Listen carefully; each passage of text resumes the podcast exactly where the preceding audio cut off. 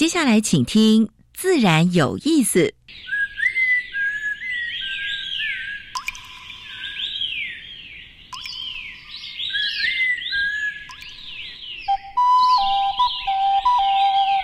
大自然是最能启发人心、最迷人的教室。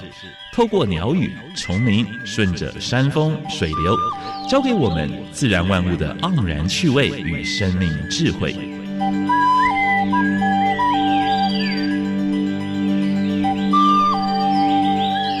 走过来，走过来，仔细听，仔细听，自然有意思。意思。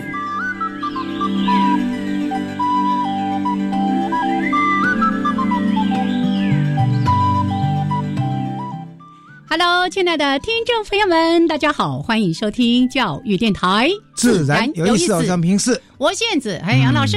今天天气不错，哎，但是有点雾蒙蒙的感觉呀。哎，说不用戴口罩啊，但是还是建议大家戴口罩。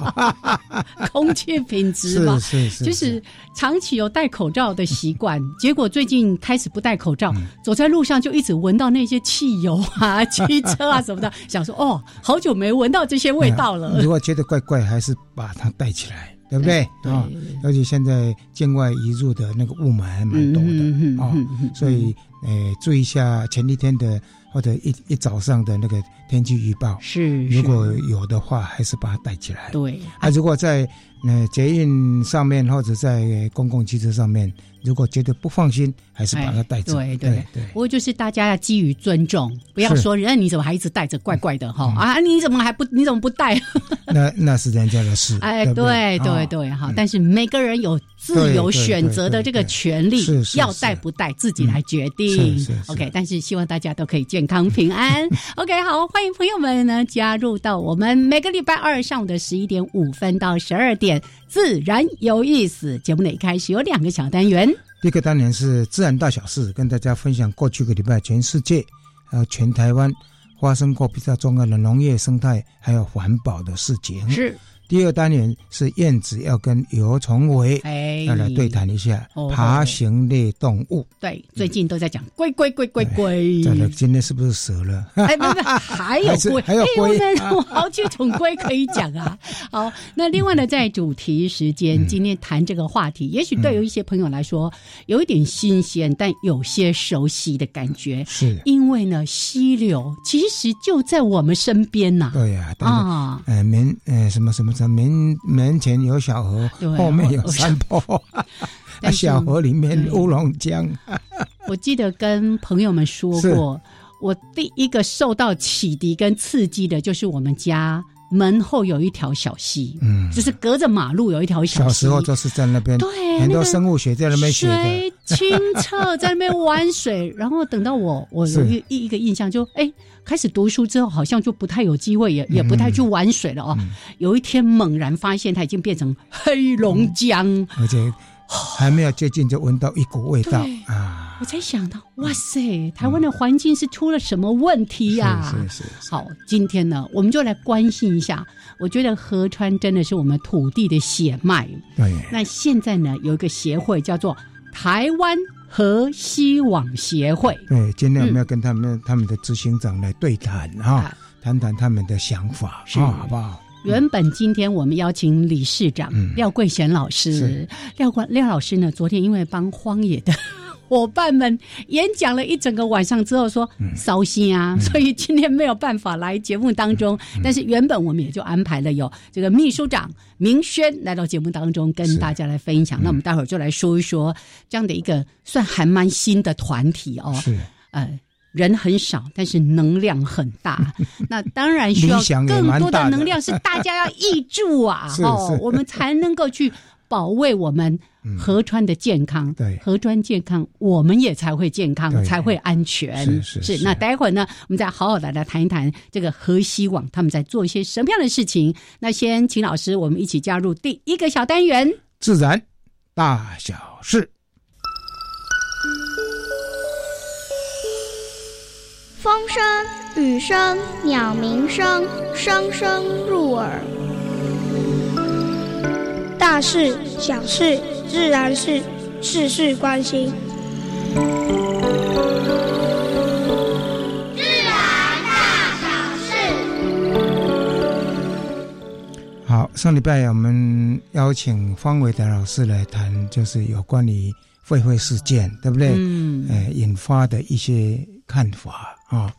然后呢几个环保团体也针对哈针对六湖村哎，八只长颈鹿的死亡，还有废废的脱逃事件，希望他们的执行长、负责人呢，能够出来对谈。啊，对，勇于面对，对而且不要用诉讼的方式啊，不要采诉讼的方式，要解决这样问题啊。因为这个我们庄丰日之前说的很好啊，懂得爱护爱护动物的小孩才能够完整啊。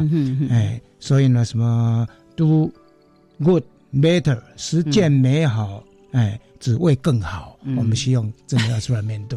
啊，是比较，呃，对这个事件的来龙去脉啊，还有整个未来的经营管理，嗯，要怎么来做，让社会大众放心。不然说这么谁谁敢去你的那个那游乐区去玩呢？对不对？每一个游客好像都要向你背书，哎，对不对？是好。农业部的改组终于一堵了啦，哈，所以。嗯，当然有蛮多单位都是升格了哈，像水土保持局就变成水土保局保持及农村发展署，是。林务局也变成林业及自然保育署，哎，动植物防检一局也变署啊，还有呢农业就这个都是好现象。我们是觉得说，整农林渔牧整个在一起，未来的话呢，农业部真的要为农民、为农村、为我们的粮粮食多做点多做一点工作啊，是。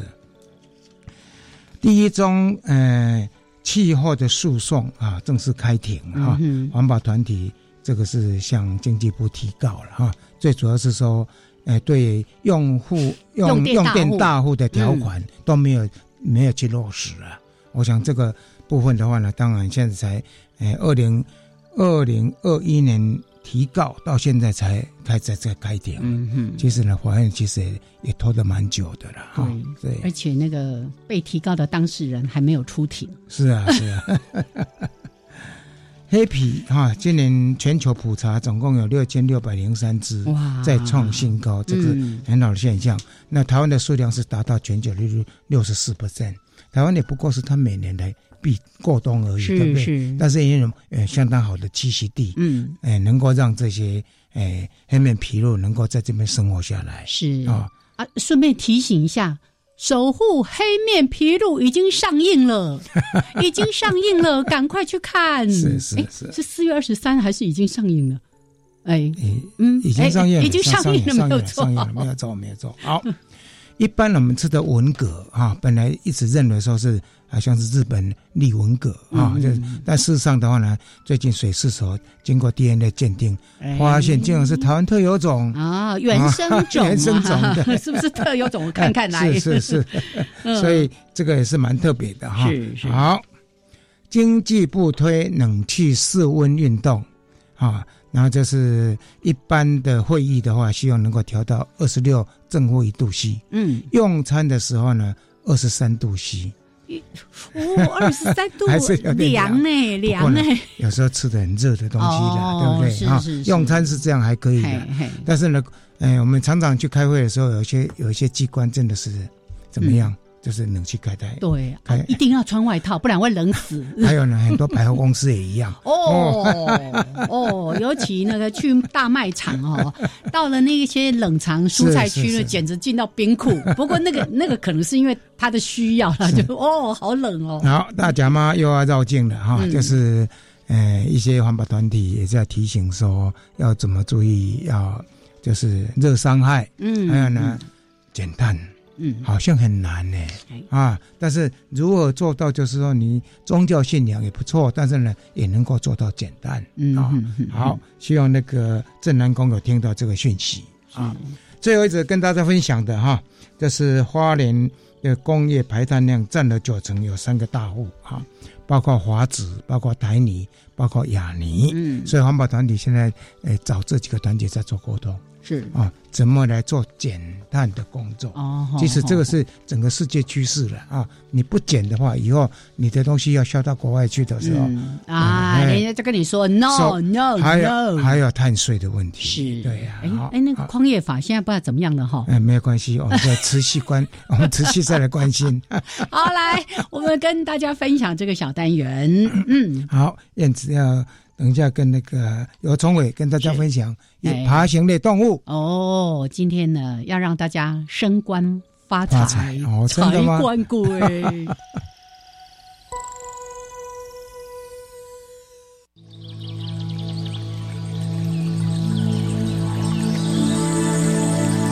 别的地方找不到，别的地方看不到。别的地方听不到。台湾 special，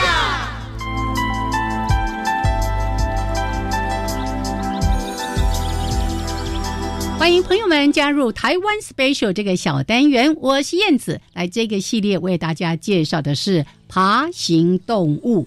我们邀请到的主讲人是台湾爬行类动物保育协会的理事长尤崇伟，来跟崇伟打个招呼。Hello，燕子姐好，大家好。是来今天呢为大家介绍的爬行动物是柴官龟。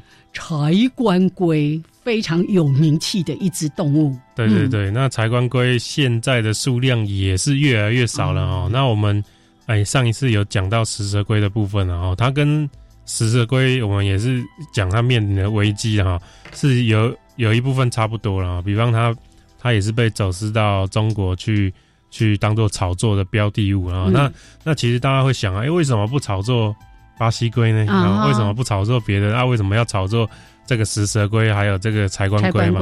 嗯，那第一个就是说，我哎，它的颜值哈，颜值就是他觉得长得够好看，比较有这个炒作的价值。第二个是哦，其实它的。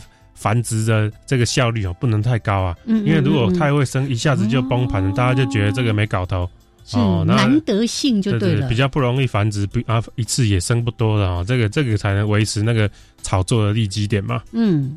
那所以这个诶，柴官龟在台湾哦叫柴官龟嘛，但是到对面的时候呢，他们就会说，他们有个两个名称的，一个叫黄喉泥水龟，这个名字是他们比较学术上的用法。嗯，那民间呢，尤其包含这个炒作的卖家哦，他们就会说这个叫石金钱龟哦，石头的石哦，石金钱龟。那为什么要这样子？听起来很怂，对不对？嗯嗯。因为这种名称哦冠上去会让。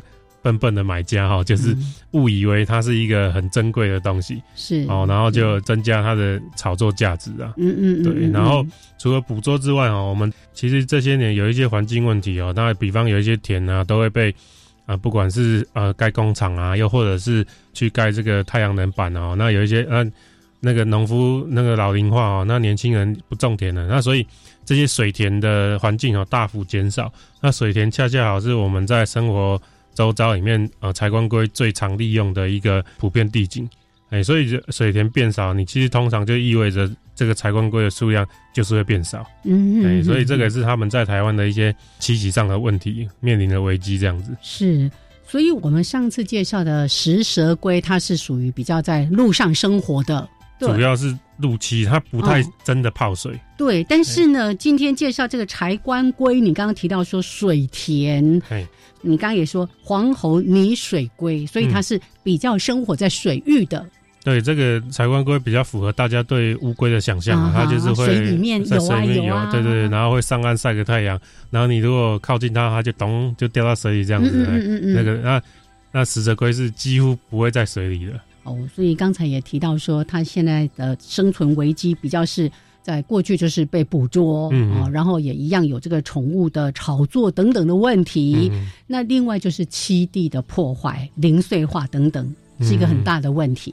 对啊，然后尤其是我们在这个里山的耕作、水田的耕作上面减少了，减少就可以就可以直接说它们的数量一定也会减少。减少。对，嗯哼，那它主要吃些什么东西？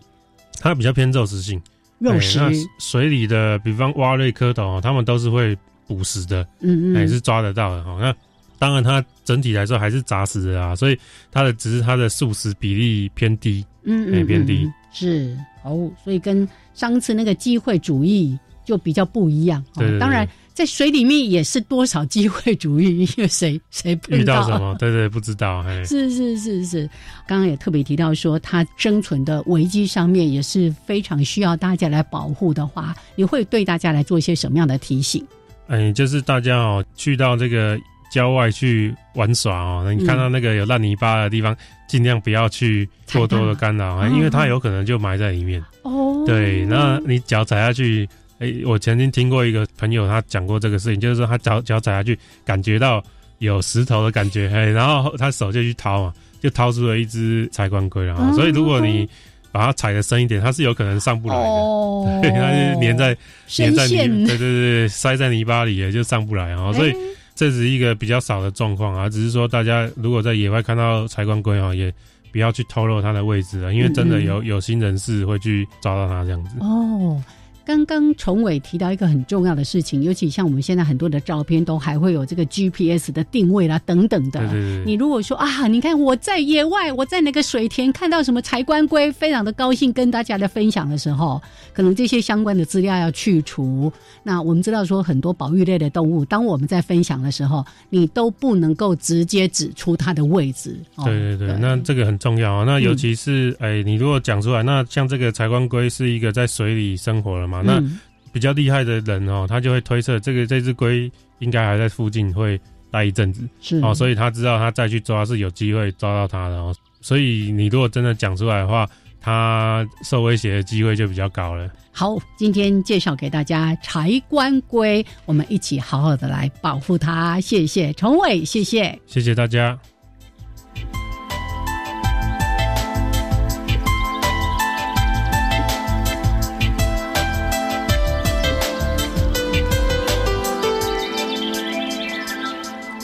好，现在时间是上午的十一点二十一分，欢迎朋友们继续加入教育电台，自然有意思，我想平视。我是燕子，现在跟我们对谈的是台湾河西网的秘书长周明轩。哎，周先生是来跟明轩打个招呼。Hello，嗨，杨平是老师，燕子主持人好，听众朋友观哎，大家好，我是台湾和希望协会秘书长明轩。Hello，哎，英雄出少年呢，哎，听说比你女儿小，哎，叫阿姨好，姐姐姐姐。好，今天非常的开心哦。其实原本呢，我们台湾河西网协会的理事长。廖桂贤老师，我相信很多人对廖老师相当熟悉哦，就是对于整个都市规划等等，这个很多人应该听过他的演讲。但老师呢，昨天晚上因为帮荒野伙伴讲“橙红任性”这个主题，哎，足足讲了两个小时。阿德烧香啊，烧香就说哦，今天早上起来声音好像不太能够发出。呃，临时也有接到他的 email 哈，所以我们也跟大家抱歉。那我们期待。再找时间请廖老师跟大家来分享。那今天呢，就由明轩跟大家来说一说关于台湾和希望我们的成立跟未来要做的一些事情。当然已经在做很多事了。嗯，这个好像先成立没有多久嘛，对不对？是。我上网去看你们的资料，好像诶刚刚开始，但是你们的组组织架构好像做的。蛮完备的，对，嗯，其实我们虽然是在去年的八月底才立案，但是其实我们在立案之前已经有运作很久了，四五年的时间。就一开始大家其实就是想说，我们可以办一些读书会，然后可以一起来探讨河川治理所遇到的问题。那所以我们就有读书会啊，然后或者是有一些讲座，然后同时也一起在讨论说，到底面对现在河川治理或水环境的一些问题，我们有什么样的行动或什么样的策略，一起去面对这件事情。嗯，所以。所以其实我们前面已经运作了四五年的时间，对。呃，目前的话呢，我看你们的架构里面还有包括宣导啦，还有包括还成立一个学院，就是哦，这个雄心大志啊。是是，待会儿呢，我们就会请明轩好好的就他们想要做的这些工作项目一一的来说明。不过，就像刚才提到说，台湾河西网是其实它是一群长期都在关心我们呃河川还有溪流健康的。不管是呃团体或者是公民，大家一起来组成，可以稍微帮我们说一下是哪些人这么爱管事情啊，都管得很好啊。好，没问题。呃，最主要的当然是我们的廖桂贤理事长，廖桂贤老师。那他从因为在大学研究所其实读的就是地景建筑，然后可能从空间规划或者是环境规划的角度在探讨水环境的一些课题。那所以他后来不管是他自己的一些部落格，或者是后来成成立这个城乡河西论坛，其实那个用意就是怎么样把一些韧性城市或者是城红韧性，怎么样去面对新的水患治理的一些思维跟做法，可以分享给大家，或者是跟。大家讨论，那从这一个开始，城乡系论坛就，呃，我在想，可能也是因为台湾的河川治理真的面对到太多的问题，然后可能没有办法兼顾太多的生态环境的价值，所以很多的网友也一起关心，然后开始在里面分享很多事情。那其实也是。河西网的成立，我想大家很很多人会不知道，其实从城乡河西论坛里面的一个呃网友，一个呃昆城大哥的 po 文，他就说，当我们面对这种河川工程不断的发生，那我们到底要怎么样用一个组织的力量，可以来共同面对这件事情？所以是从一则贴文，然后大家下面的留言就是说，哎，各位想要就说，那我们来有理，对，那我们来一起招一个一个会议，我们一起来讨论该怎么做好了。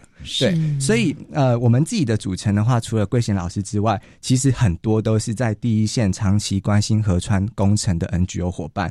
所以包括像水患自己监督联盟的徐灿娟老师，像台南社大环境小组的五人帮研究员，然后像荒野保护协会，对，是。杨坤成大哥。那另外其实像美农爱乡协会博豪，像全初会的志斌秘书长，然后也像是千里步道的的圣心执行长，就是有很多的伙伴。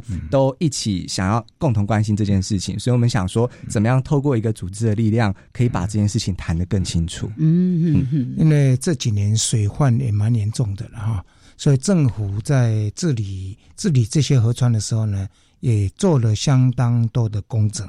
哎，但是很多工程一旦发包出去的时候呢，呃，都很难去动，就是说他怎么去改，尤其常常是做完了之后。或者是发包的时候呢，我们才知道说，哎，他到底是要怎么做的？嗯，啊，你们像这种这种这种问题的话，你们怎么来解决这样的问题？是好，从最一开始，当然都是河川工程已经是施工过程的一些争议开始。是，那我们就慢慢的去追溯。第一个是他在规划设计阶段是怎么样进行？那他的设计方案，如果说之后有。我们可以提早知道这些河川工程即将发生的话，那我们有可能是不是可能在规划设计阶段就可以一起讨论一些比较环境友善或者是生态友善的一些措施？那但是我们后来也慢慢发现，规划设计有它的。架构有它的框架在，包括说他们所依循的上位的计划或政策是什么，那也包括他们会受限于技术规范，所以会让他们假设真的要去办一个河川整治工程的时候，会有各式各样的框架或者是架构，让他们没有办法真的做到很多事情。所以其实这个是为什么我们从呃施工过程，然后到规划设计阶段，甚至于我们现在开始在了解更上位的整个河川政策的一些课题。所以这个是我们在关心。河川治理工程或者是治理这个业务的一个路径是，所以以你们经常经常接触的，到底都是哪几个单位？哦，呃，我们接触很多是经济部的水利署，然后我自己个人其实很熟悉，比较熟悉的会是农委会的水保局。那当然，我们也有伙伴是呃农委会林务局的一个咨询委员。嗯，所以我们大多其实就真的是大家想到河川治理、整治工程，大多会想到就是水利署、水保局跟林务局。但是当然，我们到后来也开始接触很多是原民会啊、农委呃或者是呃客委会这些，其实大家都慢慢有一些工程或者。是交通单位开始涉及到一些溪沟整治或防护的课题，所以这都是我们会关心的单位。因为河川非常牵涉到在地的居民，是对不对？没错。所以刚才提到说，哎，客委会啦，哈，原民会，那甚至有什么各段的这个河川局，还有各县市政府，对，各县市政府是。这个要打交道的单位 太多了，对对。哎，大家也知道说，如果遇到河川问题，要去找谁哈？OK，来，我们先聊到这边，时间是十一点二十九分，稍微的休息一下，一小段音乐之后回来，我们再好好的请明轩跟大家说说这个河西网。当然，呃，我我觉得很棒，就是他们一直诉求是一个。理性跟专业来为我们的河西发声哦。河川不是只是给了我们治理的，河川是我们要去爱护的，它的健康攸关我们的健康跟生存的一些等等的问题。好，待会儿回来。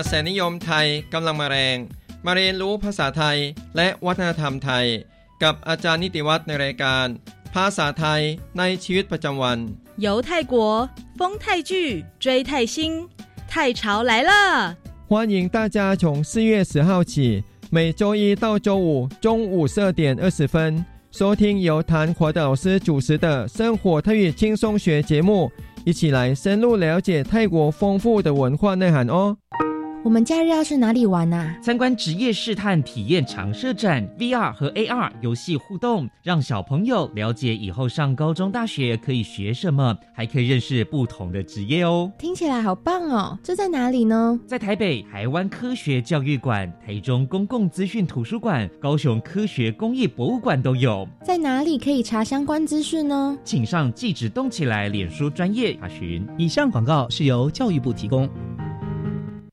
使用牌照税开征喽！四月一日至五月二日，下载行动支付或电子支付 App，扫描缴款书上的 QR code，就能轻松缴纳。也可以使用信用卡、金片金融卡、ATM 转账、便利商店、活期存款账户等管道哦。以上广告由财政部提供。加外加外，阿玛波拉，扎根格玛西卡斯达斯，的加库拉布古列列。大家好，我是来自台东的胡代明，这里是教育电台。那罗哇那咿呀那呀哦哎呀，那是你呀鲁玛的呀恩哦，朋友们就爱教育电台。好，时间上午的十一点三十二分，欢迎朋友们继续加入教育电台，自然有意思。我上平视，我现子。现在我们是台湾河西网的秘书长周明轩对谈。哎，跟我们廖桂贤老师 hello 一下哈，下次嘿，我们等你哦。好，那今天呢，明轩来跟大家好好的说一说关于台湾河西网协会。你说去年八月正式立案是成立了，好。那在网页上面有这么一段话，我觉得非常非常的重要，特别提到说，我们关切河川工程未能妥善照顾河西生态环境的课题。有没有听到“未能”这两个字？没有能够哈。好，那希望说就是结合大家的力量来守护，还有恢复台湾。河川溪流的这个生命力，哎，其实有一些好的故事。我们待会儿如果有时间，也可以请明轩跟大家来说一说。那倒是如何来达成我们刚才所说的这样的一个目标？我们工作项目其实哇，设定的非常非常的棒。我们请明轩跟大家来说明。好，谢谢燕子姐。呃，其实我们自己在看待台湾河川环境管理的问题。呃，过往我们在看工程的时候，可能想象它是一个生态跟防灾工程的一个冲突，但是我们慢慢研究到后来，其实发现的是。其实关键是在于过度的土地利用跟河川征地，它造成一些防灾的压力，所以让我们在后端在看待这些事情的时候，好像就大家都陷在那个争执的僵局里面，好像走不出来。所以从我们的角度，我们其实看的是空间规划，看的是从环境科学所定义的河川廊道，它所兼顾的生态与防灾的功能，而不是谈说好像为了生态，我们就需要去呃防灾的一些需求，好像就不去顾一样。是，所以。这个是我们为什么会强调从专业跟理性的角度，我们期待的是往一个呃合理的利用跟兼顾环境永续的方式来对待跟看待我们的河川管理。嗯，嗯那我们在实质的业务上，呃，其实像叶子姐提到说，我们好像是有限的人力做很多的事情。对，那确实是很我们非常的努力在想要呃从很多的角度跟很多面向去处理。那当然，呃，我们其实也是有赖于有很多在各个地方的河川社群跟河川守护联盟，让我们可以在呃了解一些政策课题的时候，有更多的第一线经验可以回馈，然后可以去把这整个政策的轴线拉出来。是，那我们自己像是在专业研究的话，我们最主要当然是想要探讨河川治理计划它所造成的一些紧箍咒的问题。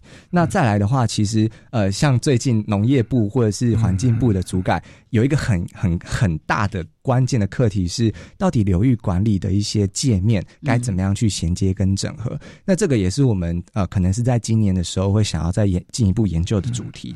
那另外的话，像最近我们其实是在处理小水力发电，刚好是因为再生能源发展条例正在修法。那我们一直很担心的是，小水力发电它好像缺乏一些更进一步的管理要件或者是设置的要件。那很很没有，因为我们台湾其实严格讲起来，我们没有河川生态的主管机关，所以我们其实并没有这样的一个机关可以来帮忙河川发生。所以这个是我们几个呃目前的专业研究的一些题目。你刚提到说没有一个主管的机关，要分散在不是了，没有统合的统合的一个机关了。对了，对，那那些什么水利署不算，对不对？河川局也还都是各一段一段，我是第十，我是第六、第七这样子。应该是说，其实呃，水利署是一个很明确的河川主管机关，是，但是它会设定一个河川界点，然后说这个河川界点以上不叫做河川，它叫做不管是野溪或者是坑沟或者是其他的一些事情。我上次还分散在分散在包括像林路局啦，对。啊，或者是水土保持局啦，嗯嗯，还有各县市政府啦。对了对了，对。我那天还听到一个在讲到说。呃，在在反映关于河川的一些垃圾啊什么什么的问题的时候，就说，哎，那个桥下那里就归是哪哪一个？那是交通部的。哎，同样一条一段河川会切切切切，哦，这里归谁管，那里归谁管？所以一件事情，可能你如果真的要去解决，要去交涉。那个对象就会变得非常的复杂。嗯，是没错。但但是其实我们后来的一个观点是，这种呃很多的事情分散在不同部会，它不一定是问题的关键。嗯嗯。真正问题关键是他们彼此没有一个衔接或者是协调的。对对，就变成是假设我们遇到一个河川问题，我们到底是要找谁？我们其实是不知道的。假设他们是有一个很好的衔接的机制的话，那其实它可以直接对应到，哎，我们这个课题，我们来洽询哪一个单位？嗯嗯嗯。所以目前遇到的一些问题都是整合的问题，是啊，是。原来也有讲说，哎，是环资部成立能够把这个整个涵盖在环资部，但是现在环环资部变变成环境部。啊，那农委会的话就是已经变成农业部了。啊，他也也把那个整个都归归到河川系统的话，就归到那个。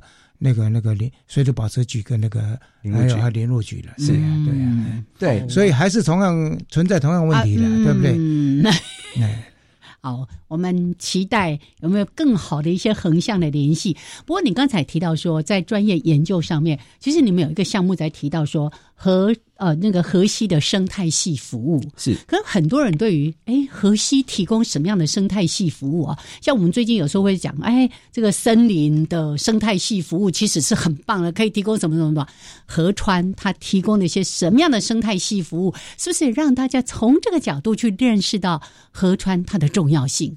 好，呃，其实我们在看河川生态系服务这件事情，它听起来好像是一个很很难的专有名词，但是其实我自己这样子看待，就是我们怎么样更去认识河川它所提供给人类社会的一些帮助或者是功能。是，就其实我们台湾，这其实也是刚好衔接刚才在谈河川管理的问题，就是我们一直没有从河川生态系的角度去看一个河川应该要长什么样子。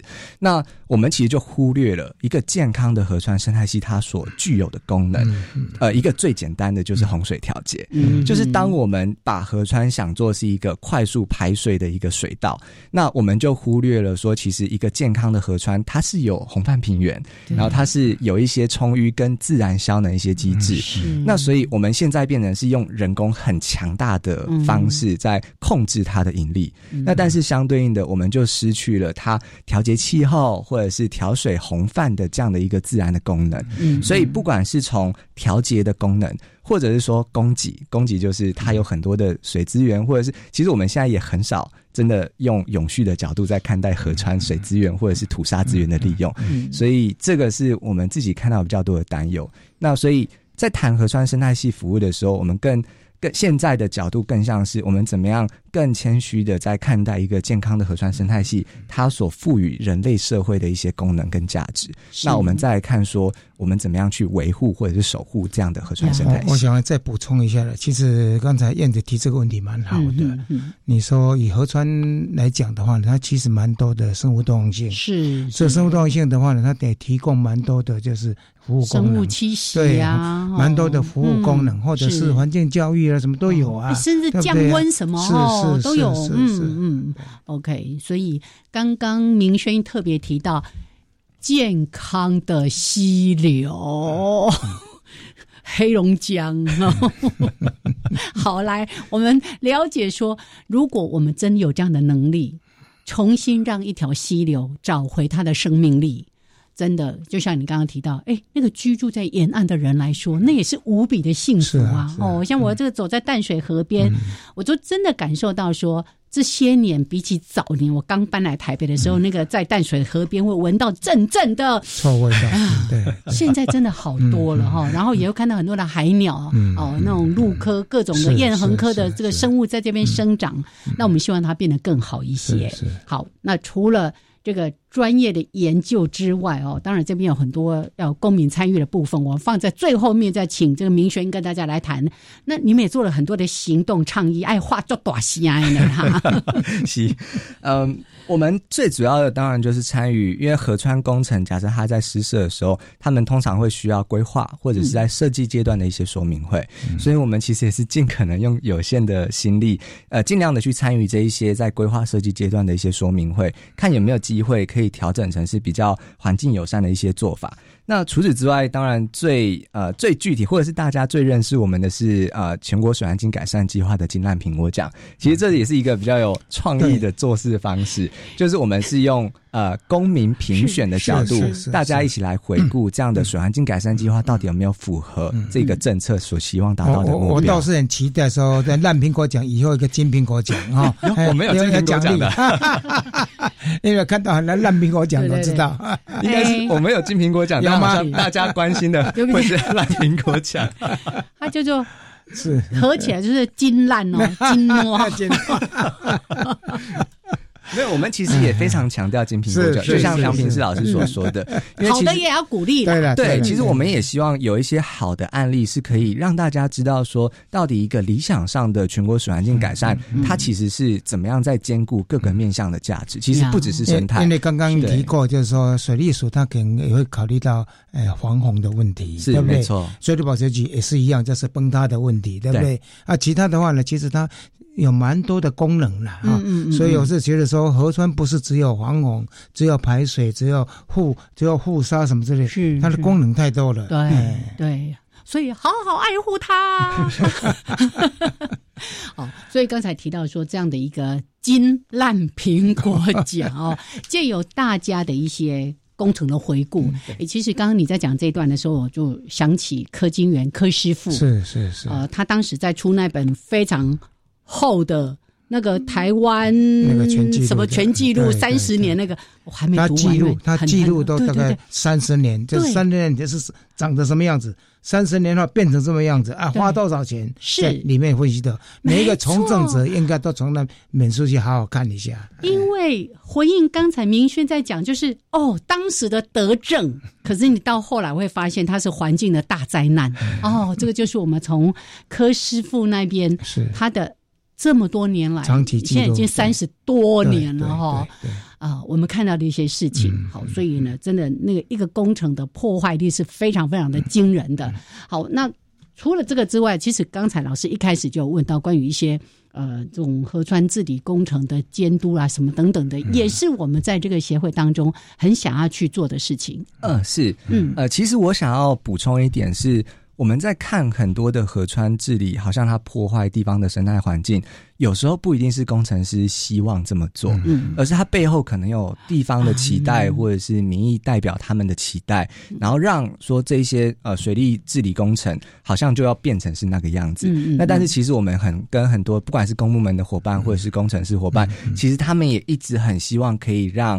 呃，有更多的空空间可以留给河川，就是办公厅会是蛮好的方式了。是，就是要就是设计一定要公告嘛，公告一段时间，一个通常是一个月嘛啊。公告期间的话呢，类似有公听会，大家大家提出各种意见。对不对？这个时候有善方的意见能够进来的时候，就这个工程改善就会变得比较平衡一点。对对。对，就不是只是为了某一一群人或某个地方的人去做这样的工程的设计。是。那个工程师心里这样唱的：“心属那么供出来。” 所以我们希望更尊重这些专业，还有你前面提到的那个设计的部分。对。我记得有一次听呃，我们也是台大退休教授张文亮老师，他他有一次在演讲就特别提到说，我们工程最大的问题就是我们花在规划设计上的经费太少。了，对，然后这么一点点经费的设计，然后。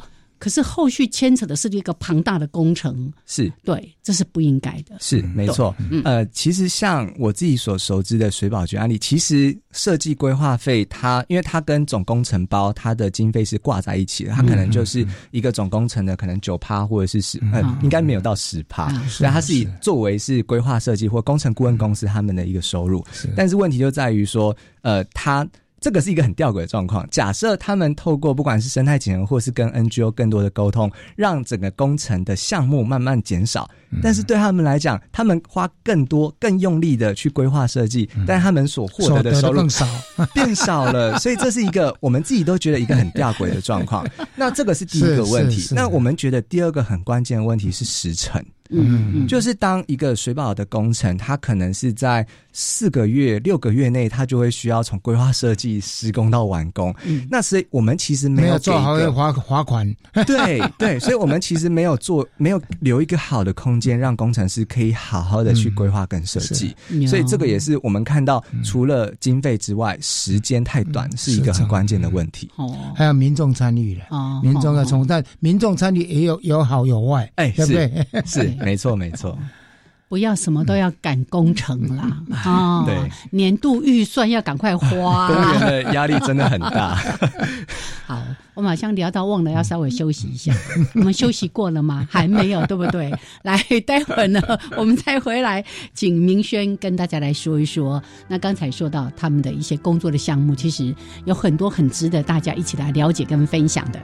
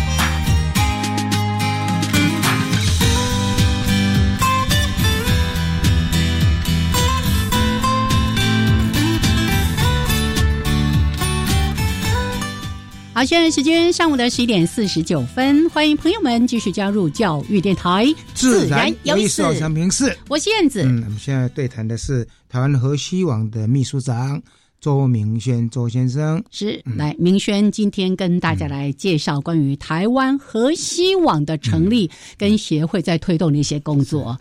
你知道协会叫做？呃，社团法人，它是一个人力的组成，所以我们希望有更多的朋友们，哎，如果你认同他们的一些想法，跟他们要做的事情，加入他们的会员，对对，一个人就是一份力量，会会很少啊啊，对的，欢迎捐款。好，我们待会儿。我刚才问过说，哎，这个财源从哪里来？捐款的多不多？他们还蛮辛苦的，而且他们努力募 募款中。对他们不是在接计 划，是啊，主要就是靠着大家一起来挹注。那人力当然也非常的重要。好，那刚才呢，我们谈到了关于在协会这边所做的关于专业研究哦，这个每一个项目都可以谈很久啊。像那个呃陈红任性，我昨天晚上就听廖老师好。一堂课这样子，我觉得哎，好，里面应该还有很多要去了解的东西。OK，还有像行动倡议，跟我们接下来希望是更多更多人对来学习的。哎，我们要筹办一个河西学院呢，是没错。好。这个河西学院其实哇，这已经是在我们的列管任务事项已经排了两三年，所以我今年很努力跟我的工作伙伴一起很努力的把它运作起来。那我们筹办这个台湾河西学院，它的用意是。其实我们过去可能会有呃类似的课程，可能是在谈河川的生物，嗯，就包括说呃水生呃像杨杨老师很熟悉的水生昆虫，或者是呃水呃河川周边可能会有一些的哺乳类的动物等等。那呃我们自己在判断就。当然也包括我们在跟公务们互动的一些经验，好像我们一直没有一个很整体的课程，可以带着大家去了解河川生态系统这件事情。嗯，所以我们其实呃不只是谈河川生物或生态本身，而是我们在最一开始的课程是认识河溪。从健康的河川生态系来看待，然后当然包括自然野溪，它到底它的样貌、它的功能、它的盈利是什么一回事？那到呃到后面，我们其实是呃带到合作的故事。其实我们会想要呃分享给大家的是。我们现在在看到一些河川治理，它的一些呃现场上的一些冲突，或者是争议，或者是法规政策上面的限制之后，那我们想要带什么样的愿景跟解决方法给大家？是对，所以包括像桂贤老师在谈陈红任性，然后或者是像嘉宁博士，他会谈的是河川富裕的进行式。那这个是我们很希望透过这一个一学期，哎，其实我们明年应该后年也会继续这样子办。那希望可以透过这一整年的课程，所以这个是网络上的课程还是？说透过实质上的办研讨会，我们是虚实整合，对，就是实体我们会在左转有书这边会有一个场地，那同时我们也用一些线上的设备，就我们其实也是。希望让中部、南部、东部的朋友也可以一起线上参加。没错，现在线上课程真的我觉得超棒，对。是 COVID 那天之后，很多设备，而且现在进步了，对，结果变成现场参加的人越来越少，因为现在整个。视讯软体其实操作也方便，是是。那对听的人来说，他不用为了听一个演讲，咚咚咚咚打瞌睡，被不会被人家发现。然后可以在家里喝杯咖啡。对对，我常常那个七点半开始，哎，才回到家没多久，一边吃晚餐，然后就一边开始打开，一边吃，像听广播一样啊！对对对对对对对。现在如果正在吃早，哎，现在应该要吃午餐了吧？哦，要吃好一点呢，哦，多舒适嘿。希望不会讲的东西。让大家太难消化。对，不会来这个，所以河西学院哦，现在已经开始在执行了。对对，我们已经刚办完第一场，然后第二场会是在五月四号。对，所以现在也还是可以持续开放报名，所以大家可以呃点开我们的网站，上面都有一些资讯。耶，你们这些上完课的这些资讯会留在你们的网站。网站上呃，我们自己会有一个小小的课堂设计，是，所以这个其实也是希望，不管是有参与或者是没有参与的伙伴，可以帮忙呃，有点小小的回顾，说我们这堂课希望可以告诉大家的重点会是什么？是是是，这些都不用付费的，对不对？哎，是是是，OK，嗯，哦，来这个。河西学院，请大家期待，然后已经在执行了，所以呢，欢迎大家也一起来成为我们河西学院的学员。是是是。好，那这个书写专栏的这个部分呢，这个请大家可以去看，因为已经有很多篇的文章在网络上面。倒是我在看这个文章的时候，看到一个，刚刚不是讲河川富裕的。进行进行式吗？是是。哎，我就看到其中有一篇也是廖桂贤老师写的，就在提到说啊，其实我我我是这样跟他们讲，就是说啊，这个河川真的是四面楚歌啊。可是呢，只要我们愿意，我们还是可以做出一些改变。哎，有一条什么种瓜溪吗？是是是，没错没错。那个敲掉水泥，那个断断点要断对。我本来想说。为种瓜西敲掉水泥，为什么瓜西？哎，是不是西瓜吗？不是，叫做种瓜西。哎，这也是来自一个民众。他的一个自觉开始启动了这样的一个河川富裕，嗯，能不能把这段故事稍微讲一下？我们其实知道，鼓励一下。当初一开始知道这个案例的时候，我们也觉得超级精彩的，超级呃，非常的惊人。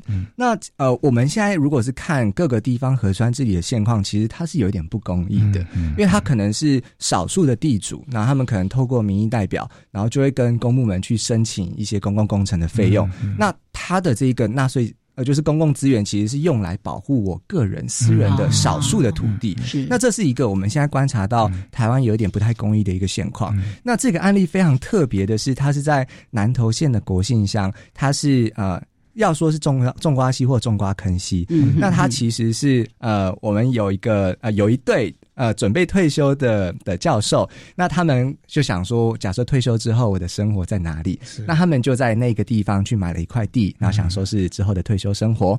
那但是他们就突然看到种瓜溪或种瓜坑溪，它好像正在被呃。比较从水水沟对水沟或者是水泥化的一个状况在做治治理，然后当然也包括在二十三十年前他们既有的一个已经高出来的一个护岸，然后跟在河道里面很多很多只的固船工。那老师们他呃，因为他们本身也是自然生态专业背景，然后他们就想说，我希望可以把土地留给河川，因为刚好那个地方它就是有一点河接地的状态，所以他们就。哇，非常的厉害！他们直接把那个西岸的一大块土地全部把它买下来。那 本来是一块，买更多，买更多。对对对。然后后来，我觉得其实也是很谢谢水保局跟水保局台南分局一起支持这件事情。是是。就是我们过去都是谈说我要诉说河川，或者是我们要防止河川对于人民土地的一些影响。但是这个案例它特别的却是我们怎么样恢复河川它的陆域水域的一些连接。对，所以就透过因为。呃，土地有了。我们有一个给河川所使用的一个空间，那由水保局来帮忙，说我是不是可以把一些既有的构造物，可以慢慢的假设说它已经没有太急迫的功能，那它是不是可以慢慢的把它拆除、打掉、打除掉？对，然后慢慢恢复，说它的河川可不可以呃自然塑形，或者是恢复它原有的自然盈利？是是，对，没错。那个种西瓜吗？还是种什么瓜？没有，我有听到说它之所以叫种瓜西的其中一个原因，可能真的是因为它之前那个地方 在种西。对，种瓜类，对，种瓜类，没错，没错。但是这种河川富裕的案例，真的好鼓舞人心。虽然非常非常的。稀少，对，其实这个是我们觉得现在的水利单位也开始在慢慢往前走。嗯，就其实如果说现在很多其实是受限于现地的条件，那但是假设我们真的有办法有这样的一个空间跟条件的话，我想其实我们有更多的公部门跟工程师伙伴是愿意往前走包括像农田水利署啊，是过去农田水利会。所有的水沟大概都是三面光的啦，哈，所以三面光如果能够慢慢恢复过去的干气法、生态功法之类的，哈，那个生物就会回来。不然不然的话，那些水沟唯一的功能只有排水，就是排水，就是排水。对对，那个生物生物就回不来。是刚才在讲的河西的生态系服务是就没有了。是的，好。来要讲的话，其实还非常非常的多。如果有民众对于我们这样的一个河西健康想要尽一份心力，怎么样来参与？你觉得可以？大家可以及时就来做，或者是我这份力量要怎么样用在一个正确的地方？嗯。好，我们觉得首先最重要的一件事情是，希望大家可以一起观念反转，是因为我们在过去，不管是从媒体，或者是说我们自己的一个生活习惯，我们会没有办法忍受任何的淹水，甚至于是积水，嗯。我们都觉得那是不应该存在的事情。但是我们现在要认识到一件事情是，极端气候下，这个是一个不可避免的事，嗯所以我们的观念要转换成，过去我们觉得都不要淹水，现在怎么样？变成是。我们不怕水淹？嗯。是。所以这个是第一件事情，是最重要的事情，是我们怎么样让土地共同承担这些径流跟洪泛的压力。我们不要让排水或者是河川去完全的呃，就是有这样的一个整治的压力。那再来就是我们的一些小型的水土保持措施，它其实是可以运用一些自然资产来呃达到这些事情。那最后就是关注一起关注台湾和希望 来呃，我因为我们也是要靠社会大众的募款才可以支持我们的理想工作，所以这个是呃大家可以持续关注我们。对，网络上面请搜寻台湾河西网，就可以蛮多看到的资讯没啊，错。可以提供给大家啊。是。真的时间太有限，我们改天一定要等到桂贤老师来。没问题好谢谢明轩今天来谢谢分享，谢谢谢谢大家。谢谢谢家，谢谢嗯，OK，拜拜。拜拜。